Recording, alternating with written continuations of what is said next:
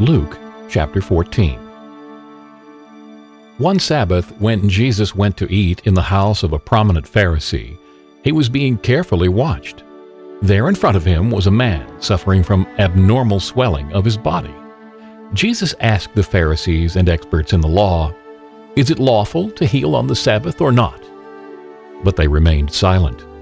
So taking hold of the man, he healed him and sent him on his way. Then he asked them, If one of you has a child, or an ox that falls into a well on the Sabbath day, will you not immediately pull it out?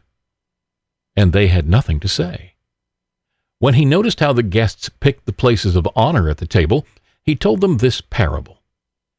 When someone invites you to a wedding feast, do not take the place of honor, for a person more distinguished than you may have been invited.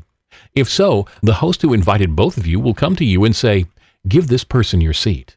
Then, humiliated, you will have to take the least important place.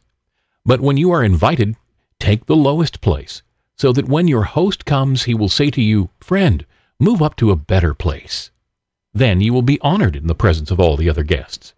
For all those who exalt themselves will be humbled, and those who humble themselves will be exalted.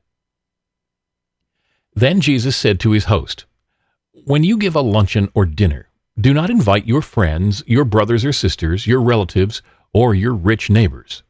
If you do, they may invite you back, and so you will be repaid.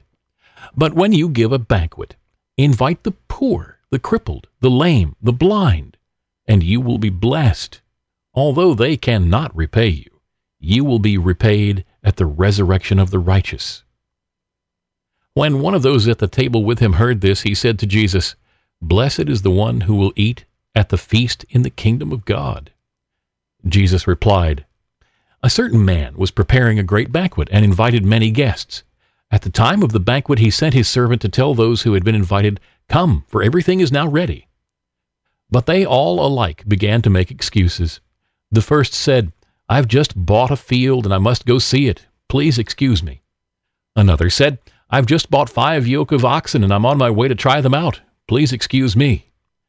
Still another said, I just got married, so I can't come. The servant came back and reported this to his master.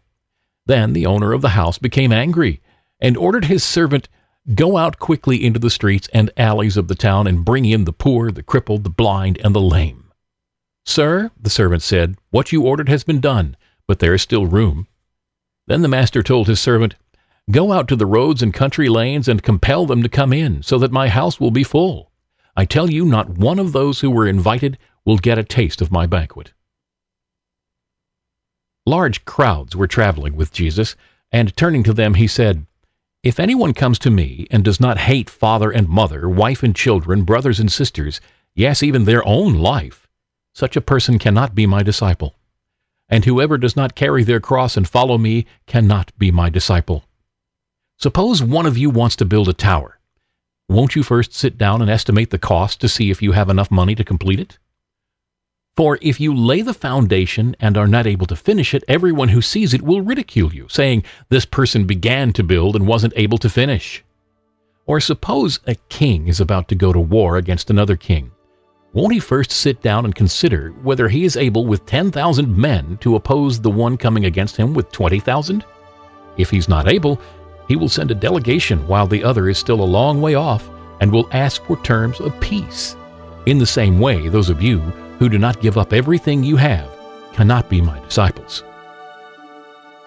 Salt is good, but if it loses its saltiness, how can it be made salty again? It is fit neither for the soil nor the manure pile. It is thrown out. Whoever has ears to hear, let them hear.